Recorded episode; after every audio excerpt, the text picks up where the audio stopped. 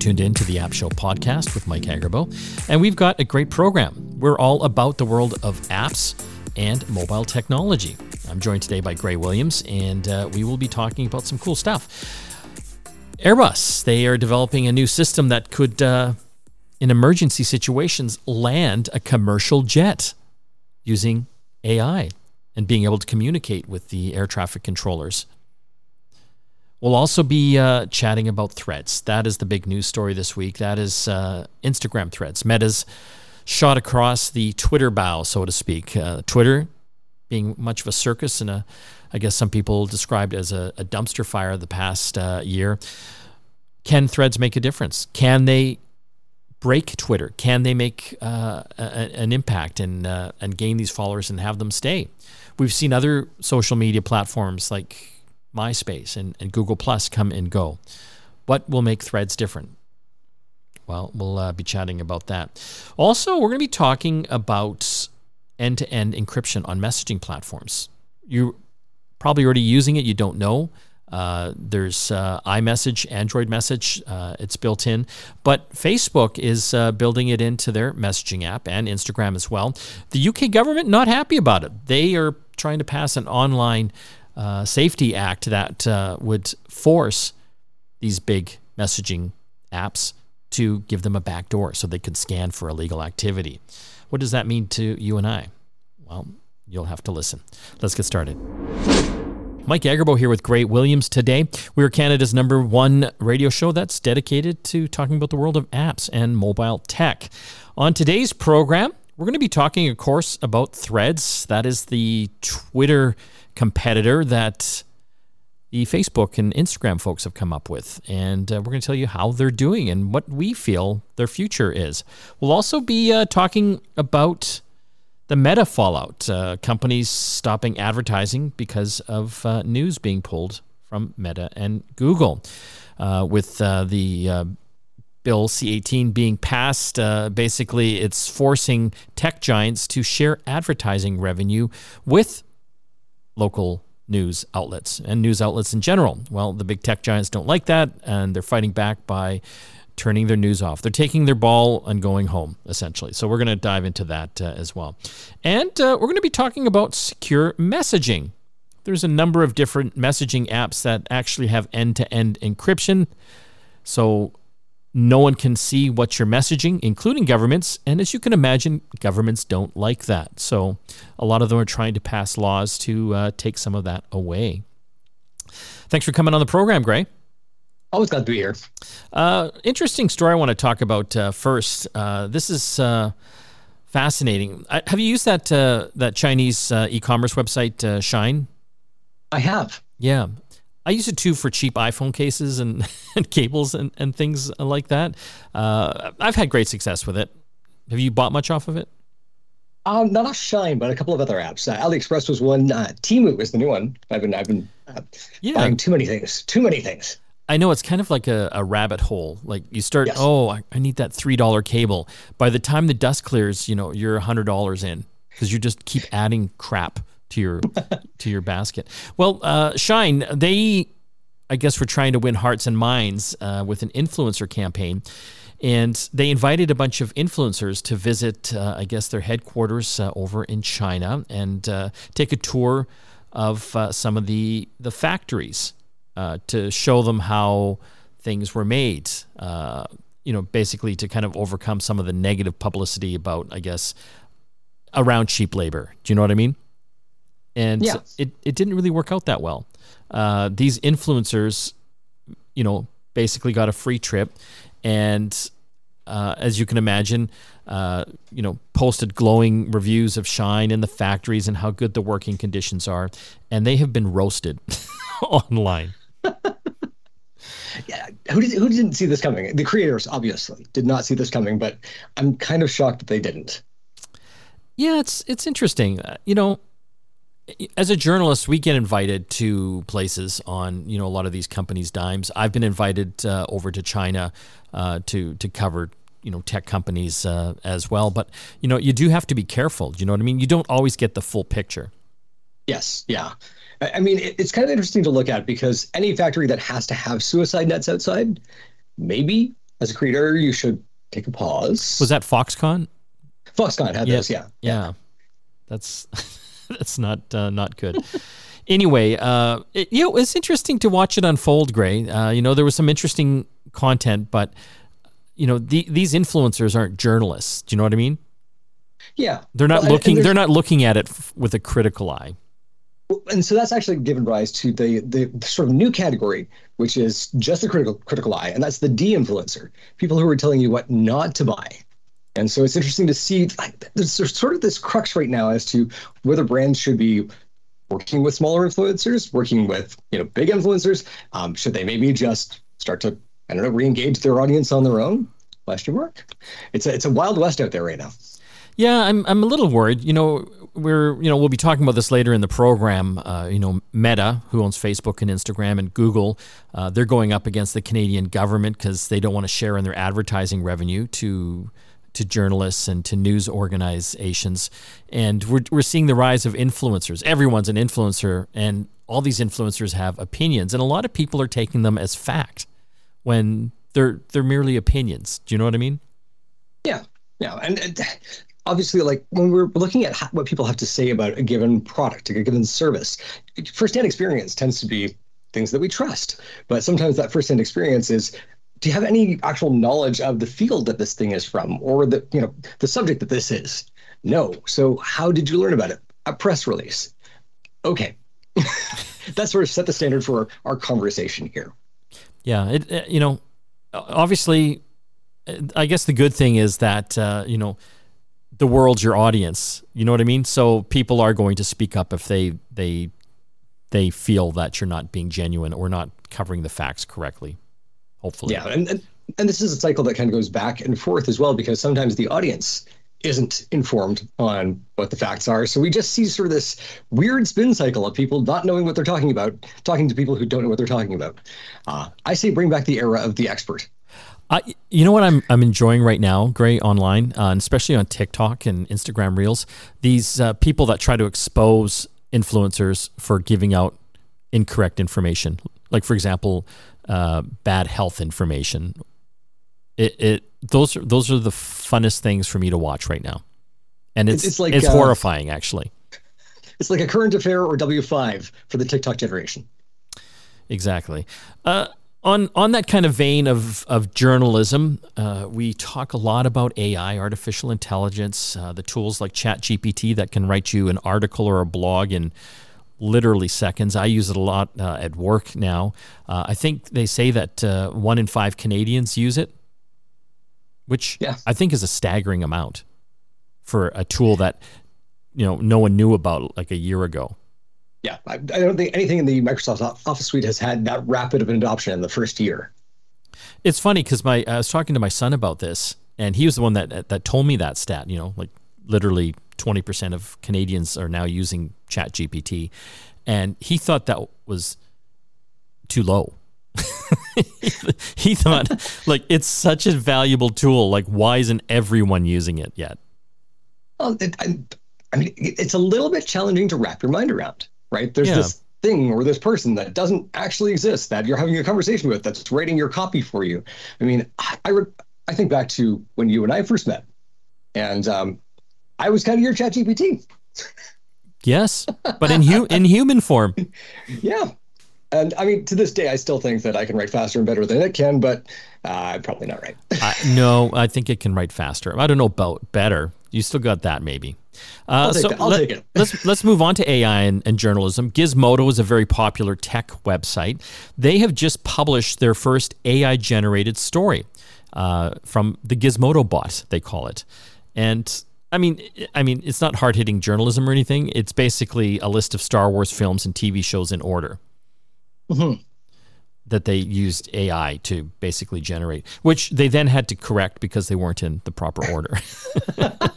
which, I mean, I, I get it because Star Wars jumps all over the place as far as release dates and then when things were supposed to happen. Um, but this kind of actually, I find this to be fascinating because what we're looking at here is essentially a ginned up Wikipedia entry and this, I think, actually is going to usher in a new era of better content online. Because what AI can't do right now is offer real insight or contextual analysis that hasn't been done by somebody else yet. It's not drawing conclusions that no one else has. It's finding conclusions that other people have drawn and presenting them to you. So, as an author, if you had something to say about Star Wars and how things were released, this just did most of the work for the article to get you the basis, the foundation of what you want to talk about. It's what we bring to it, right? That innovative thought, creativity, that new thing where you're like, hey, have you thought about this? This is where humans come in. This is where we make the difference. This is where actual neurons beat out processors. Uh, right now. Right now. Yeah.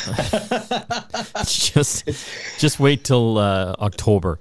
Uh, you know, I mean, so much changes. Do, do you know what I mean? But it, it's just interesting how they they train these tools. I saw uh, uh another uh, article about these authors that are going after uh, ChatGPT for, I guess, copyright infringement uh, for ingesting their books without yeah. permission because they basically asked ChatGPT to give a summary of their books, and the only way it could do that is if it actually ingested the book. Do you know what I mean?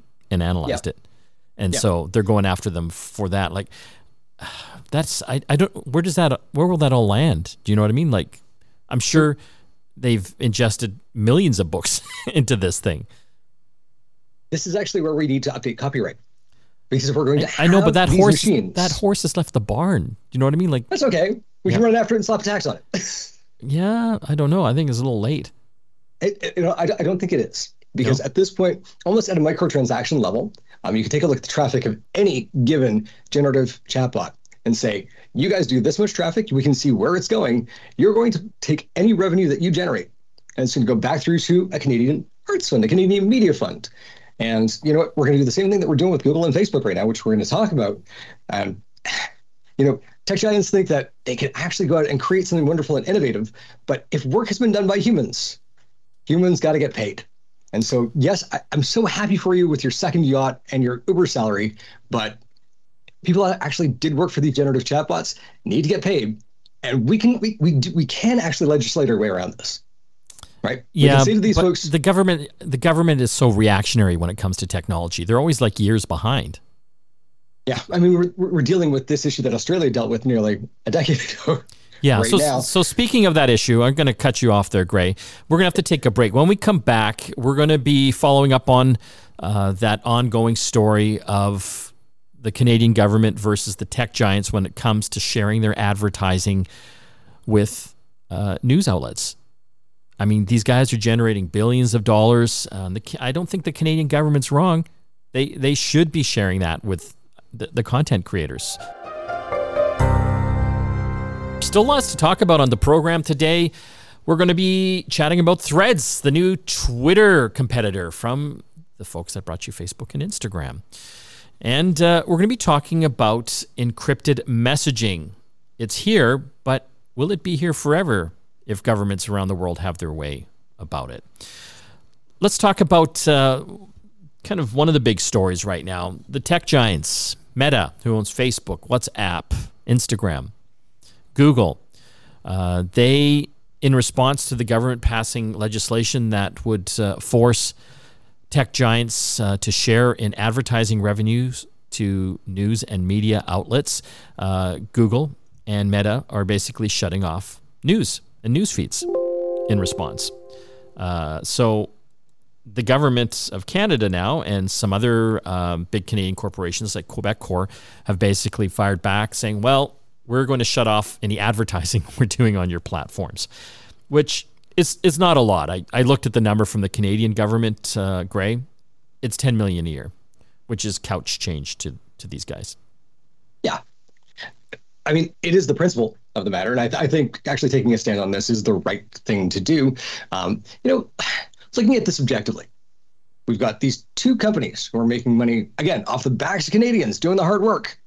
And when asked to share, not not to hand over, not to, you know, objectively just do what do what they do for free so that Canadians can get paid, just to share. We'd like to, we like, you guys are making money. We do work, we'd like to get paid for that money. And what did they say? We're taking our ball and going home. Do you know what I find funny? Um, Facebook has responded, or Meta has responded. Again, for the listeners out there, Meta is the parent company of Facebook and Instagram, basically saying uh, news is not uh, a big thing on their platform. So if it's not a big thing on their platform, what's the problem? Yeah. At that point, it becomes is it about control? You don't like the Canadian government asking you to cooperate with Canadian creators? You, like that bothers you? Like there's there this is not a good look for Meta. It's not a good look for Google. Basically, it makes them look like the ivory tower tech giants that they are. Human beings are not involved in this conversation. We here at the Institute don't want to share the money. That, come on, guys. This is ridiculous, right? I, I, want to give you a quote here. This is from Nick Clegg. He's uh, Meta's president of global affairs, and he said in a statement asking a social media company in 2023 to subsidize news pub- publishers for content that isn't that important to our users is like asking email providers to pay the postal service because people don't send letters anymore. But people do send letters. And you know what, Nick, you actually built your platform on taking the content that you now say is unimportant and giving it to your users as a value add. So if there was no value there at all, you know, why was it there in the first place? This doesn't ring true. This is like honestly, these are weasel words, and I don't like it. You know, Canadians did the work. Canadians should get paid. Meta knows that. Google knows that. They just don't want it, and that to me is not good enough. Well, again, you know, we've talked about this. The same thing happened down in Australia. Somehow they've figured out a way to work together down there. But I, I imagine a lot of governments around the world are looking at this uh, closely. Uh, I know Elizabeth Warren, uh, Democrat down in the U.S., uh, basically is, uh, you know, in so many words, saying uh, this is something that the U.S. government should be doing as well. But you know, it, it's challenging. Um, yes, Google and Facebook they they drive I think like eighty percent of uh, the traffic coming to a lot of these these sites. So it's it's kind of a, a must have for them. Do you know what I mean? Yeah. I mean, well, look at it this way.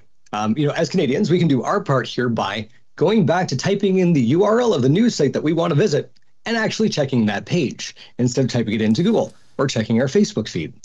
it's not a hard thing to do and actually go and talk, look at those local sources. Because really, what we're doing right now is we're kind of handing off responsibility of our ingestion of news about our country to a corporation that ha- that says to us has no vested interest in Canadian news. Doesn't that seem like a bad idea? I think it is a bad idea. It, it's all about the money, Graye. You know, if you look at the stats again, uh, you know, and I've I've seen uh, some of these. Uh, 80% of the advertising revenue in Canada goes to Google and Meta. 80%. Like so I think we need more Canadian advertisers to follow on, right? And say, you know, maybe we're not going to advertise with the social networks anymore. Take a look around and see who else you can advertise with because there are plenty of eyeballs out there and there are plenty of places where we, we can put those eyeballs. Marketing agencies can get more creative. Stop giving the money to Google. Stop giving the money to Meta. Let's have Canadians talking most, to Canadians. Most of these big corporations, Graye, are owned by Americans. Do you know what yeah. I mean?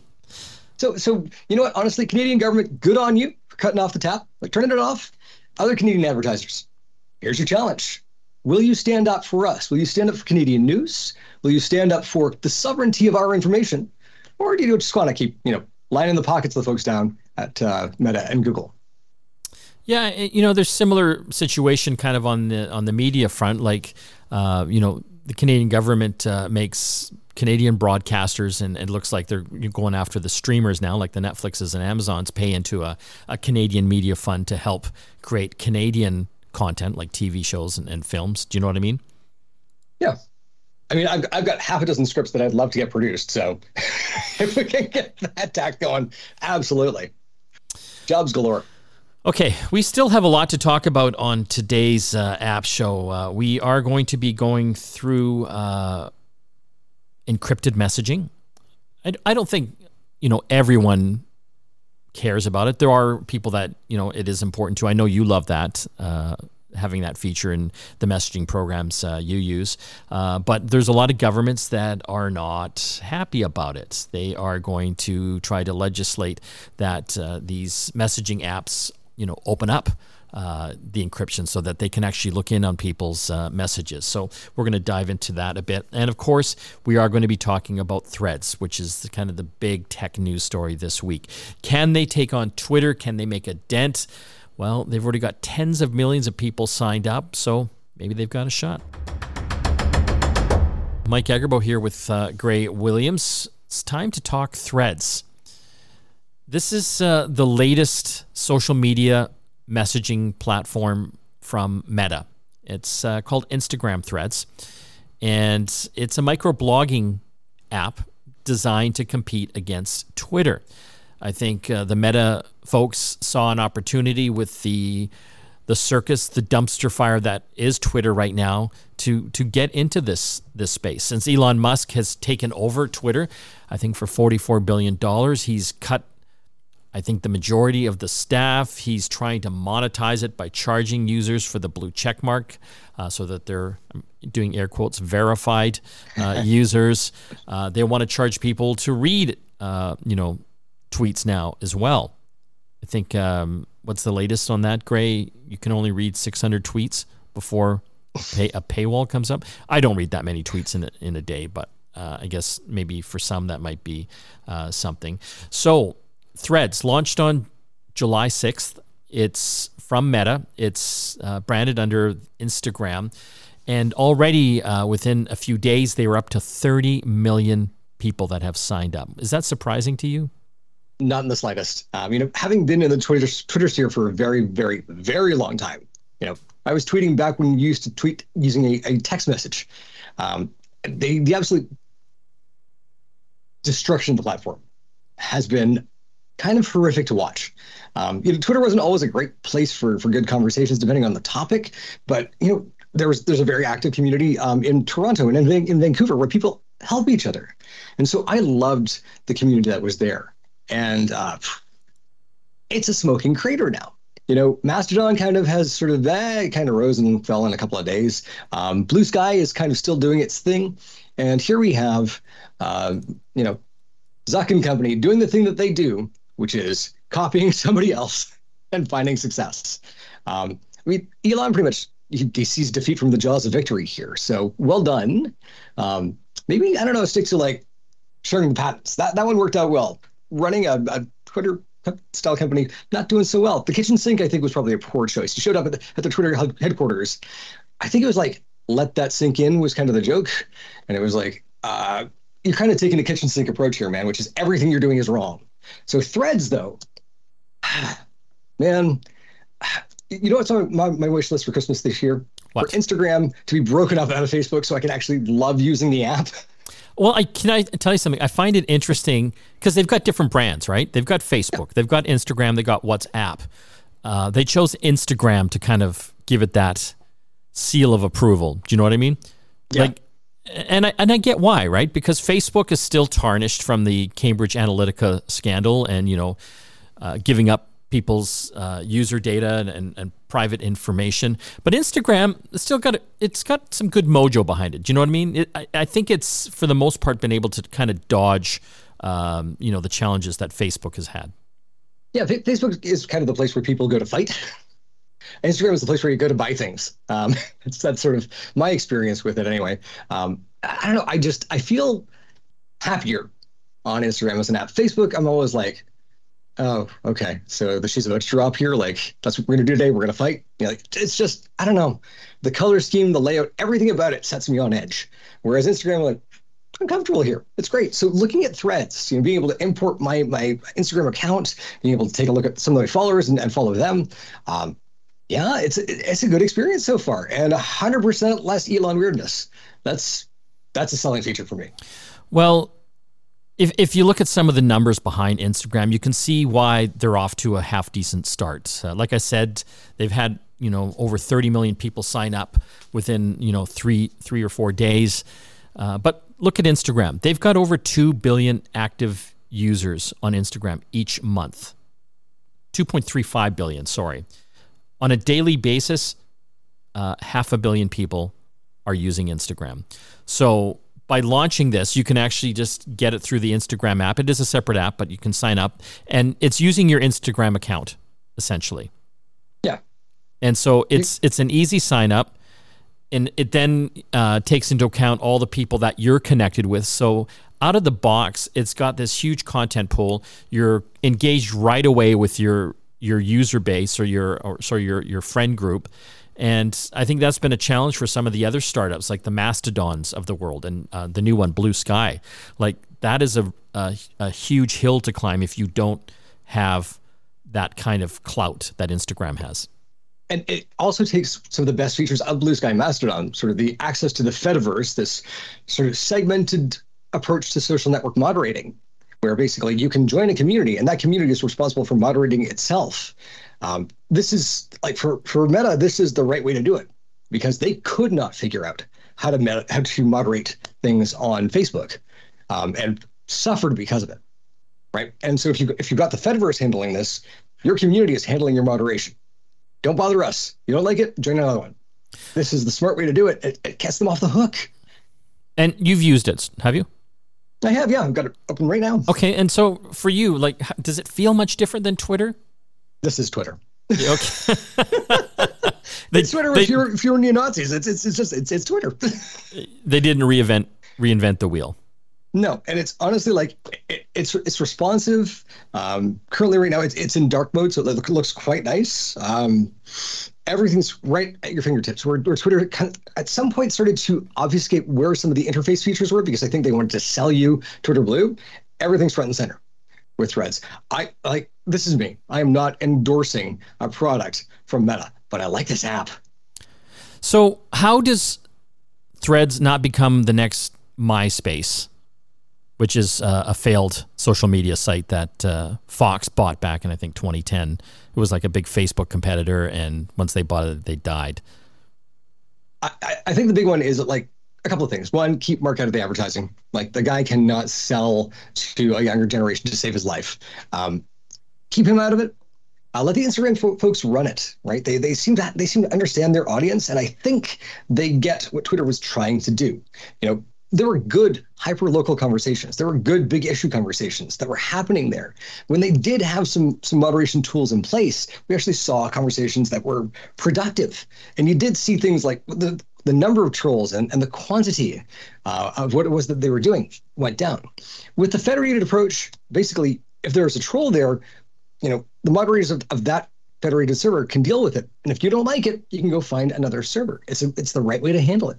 So you know, I think the core here, this was all a strategy that Twitter had, right? They they had the strategies to deal with these issues. And when Elon came in, he basically pulled the plug, cut it out at the knees, and took Twitter down a road where none of the progress and none of the advancement that they were making actually got to happen. It seems like Instagram and Threads, they they picked up that playbook and went, looks like you're not using this. We'll just go and make money. Sound good? So, okay, money it always comes down to money. Twitter, one of their challenges is they have struggled to to monetize that platform. They've got a couple hundred million um, active users, from what I understand, and uh, you know that's been Elon Musk's struggle to make money with the platform. He's trying to do it through subscriptions. Uh, you know, advertising is another way, but he's kind of pissed off all the the advertisers. So I you know I don't know where that's all headed. So okay, let's look at Threads. Is it going to be able to generate meaningful incremental revenue for Meta, for Instagram, or will it steal some of the pie away from the existing ad revenue coming into those platforms? I mean, looking at this, the data that they're going to get from users, you know, interacting on threads is going to add value to the customer data that they already have. So that's already a win. Um, personally, I can only speak here from my own experience with Instagram. If the ads are anything like they are on Instagram, I could probably fund this myself. I am an absolute sucker for an Instagram ad, and I wish I wasn't. But they do a remarkable job of figuring out what I didn't know that I wanted. Okay, I'm going to talk. I'm going to mention another platform that seemed to be doing okay. Google Plus. Was it Google Plus? I can't even remember the name anymore. Yeah, yeah. There's Google Wave and Google Plus, and they were both kind of yeah. They they both both got Googs. But Google Plus, I mean, they had Google behind it, right? Yeah, it turns out that like when people are looking for perhaps like a new chair, they don't necessarily need to tweet about it on or you know plus about it, I guess, um, on the Maps app. It just it didn't really seem to have a reason to be. Yeah. You know, we already had stuff that did it. Um, it was kind of clunky and very I don't know, Googleified. You know, it just it, it, it you know it, it felt like It felt like someone's end of term project at university. It was great. I just don't know why I'd use it. I've got these things over here that are more connected to other stuff that I do. And you know, that's that's one of the few things where I looked at it and went, Google killed a product, and I went, right. Yeah, but so I, I just want to get okay. So. Okay, I can't even still explain what Google Plus was, but they shut it down in 2019. It was supposed to compete against Facebook and, and, and these other places, but they had a similar trajectory. They had, uh, I think, in 2011, uh, you know, 40 million users. At the end of uh, 2011, uh, that went up to 90 million. They say by 2013, they had approximately half a billion monthly active users using the social layer by interacting with Google Plus's enhanced properties like Gmail. I don't know what that means. Like, you know, maybe they were threading that in through Gmail and some of the other stuff like YouTube comments and that, but yeah. they, they had tens of millions of people using that, it. That was exactly it. So they, it was basically looking at things like YouTube comments, um, comments on maps, reviews. So all of those were interactions. And could like Google Plus could have soldiered on but realistically speaking, the people that were commenting on YouTube um, and the people that were commenting on Maps, they're not the same audience. They're not, they're not this. They're not similar. And trying to t- trying to draw them together wasn't successful. Well, it's interesting. Uh, again, I'm just bringing up Google Plus because there could be similar lessons learned here. Uh, they did um, a study on the average amount of time spent by users on Google Plus site uh, in January of 2012, and it um, basically was 3.3 minutes compared to Facebook, which was 7.5 7.5 hours. So it's one thing to sign up all these subscribers. Uh, you know, Threads is well on its way. I mean, after a few days, they've got over 30 million. But it it comes down to the engagement, right? Like how sticky it is. How much are people using it? Yeah, and I was bored on Google Plus. But you you you you don't think you're gonna be bored on Threads? But you're a Twitter user, like you like Twitter, so. I've already had more interactivity on Threads in a day than I did in my entire time on Google Plus. We good. Mike Agerbo here with Graye Williams. We're going to talk about encrypted message messaging, end to end encryption. Uh, there's a number of uh, messaging apps out there that do this. Essentially, uh, what it means is that on both sides of uh, the message, if I send a message to Graye on one of these platforms, uh, it's encrypted both ways. We're the only ones that can see it. And so WhatsApp, iMessage, Android messages, and Signal all use this super secure system. And these have become very, very popular. And uh, even uh, Zuckerberg over at Meta has said that uh, their Facebook Messenger app and Instagram messaging app would move to end-to-end encryption, and they've been working on this, uh, I guess, for four years now. And they are saying by the end of 2023, uh, that's where they uh, want to uh, to be. But they're on a, I guess, a collision course, as some have said, with the UK government over a new law that they want to pass that would outlaw the technology. They want to have a backdoor to these messaging platforms, and they're not they're not alone. Other countries like Canada, and the United States, as you can imagine, pretty well every country wants to be able to have access, if necessary, to people's messages to scan for what they call illegal activity. What are your thoughts, Graye? Uh, so this is this is a fascinating thing because we've seen this happen before, right? There was a Canadian company once upon a time that did not fear the release of the iPhone. That company was BlackBerry. And BlackBerry was famous because they did have end to end encryption through their BlackBerry enterprise servers. India said, You're not in India unless we can read those messages. And we all thought for just a bright, shining moment that Canada was going to stand up for privacy and not give in. Uh, I, I think money talks, Graye. Are you stupid? so they caved on that. I'm, I'm, I'm idealistic. So here's the thing um, you know, governments are saying we have to be able to read these messages. All I'm picturing in my in my head right now is like a stodgy old MI6 agent going, "Well, I have to be able to listen in on this conversation." Okay, I get it. You guys really want this? Not happening, right? You're going to try to legislate it. This is going to be a code arms race. It's a waste of everyone's time. You know what? Text messages are not the only indicator of illegal activity. It's ancillary to it. Lots of other stuff is happening. Go do the police work. Go do the spy work. You don't but need they, to read everybody's messages. They they say so. This is uh, part of uh, United Kingdom's uh, online safety bill, uh, where they want some type of backdoor to be to allow messages to be scanned for legal materials. They say that if police officers can't ask Facebook and Instagram for the content of people's messages, they're going to lose out on uh, a critical source of evidence that they say regularly used to go after criminals or terrorists. Yes, you're going to lose that. Congratulations. Go do more police work. Right? That, I'm well, sorry. That's yeah. how this works.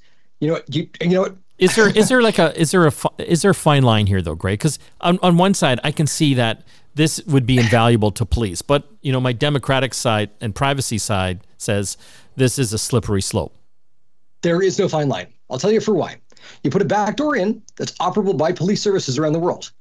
Every hacking organization around the world will have that.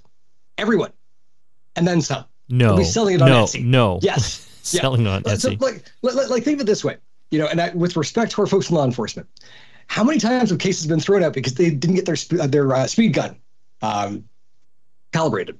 Yeah. Right. And we're going to trust folks who have so much more on their plate to make sure that they do not divulge the nature of a backdoor into the most secure operating systems on the planet? No, no, absolutely not. So, you know what? You're going to lose access to messaging. I'm sorry. That's a thing. Other things are happening the crime was happening before messaging, right? I know, and but the, but it was easy. But great. In fairness, it was easier to intercept or I guess listen in on conversations. You know what I mean? Like before Absolutely. we had computers, people were on the phone. They could tap phones. They could uh, intercept uh, mail and and look at mail, like so physical mail. You you still got the canary in the coal mine on this one you think that you know subject A is talking to subject B. You can check the cell towers to see where the messages going in and out of these devices at that time. Are they receiving a synchronized uh, message stream? Yes, they are. They're talking to each other. Great.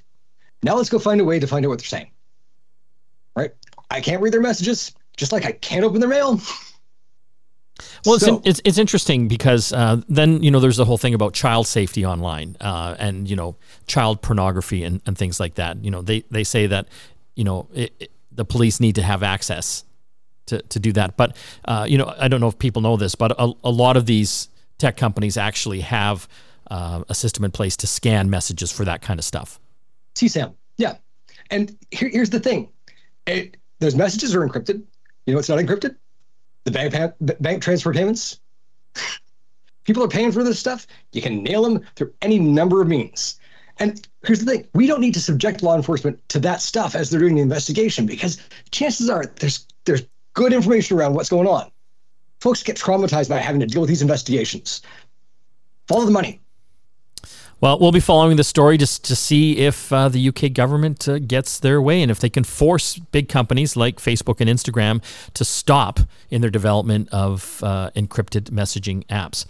Okay, I want to give a shout out to our sister program. It's called Get Connected Radio. It's on every Saturday across the Corus Radio Network. And of course, it's podcasts like the app show that you're listening to as well. You can go to your favorite uh, podcasting sites like Spotify and Apple to uh, subscribe and download uh, our, our podcasts. On uh, this week's program on Get Connected, we're doing a deep dive into robotics. We're talking with a really fascinating Canadian, uh, fascinating Canadian company called Sanctuary AI. And they're developing the next generation of general purpose robots, robots that are more human. They've got legs, they've got hands like us that work, and using AI and software to get it all working together. So it's a fascinating talk with Philip Smith from Sanctuary AI. So I encourage you to tune in. I want to thank Graye and all the rest of the folks that helped put the program together. We'll see you again next time.